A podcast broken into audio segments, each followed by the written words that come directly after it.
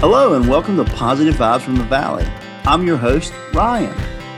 Positive Vibes from the Valley was created with the hopes of spreading positivity, knowledge, and the drive to teach about the different dimensions of wellness. This podcast is based on SAMHSA's eight dimensions of wellness.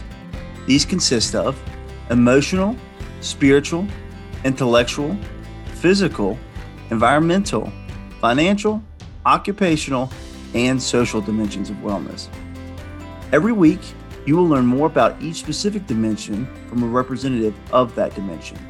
For example, episode 2 features Brenda Berry, a holistic teacher providing her insight into the dimension of spiritual wellness. So, who is Ryan? Who is your host? Well, originally, I grew up in the Valley. Upon completing my BS in psychology and gaining a background in marketing and management, I knew the growing passion I had for making my community a better place was leading to bigger and better things. This led me to the Northwestern Prevention Collaborative, and I am so excited to be able to create an impact on my hometown and surrounding communities.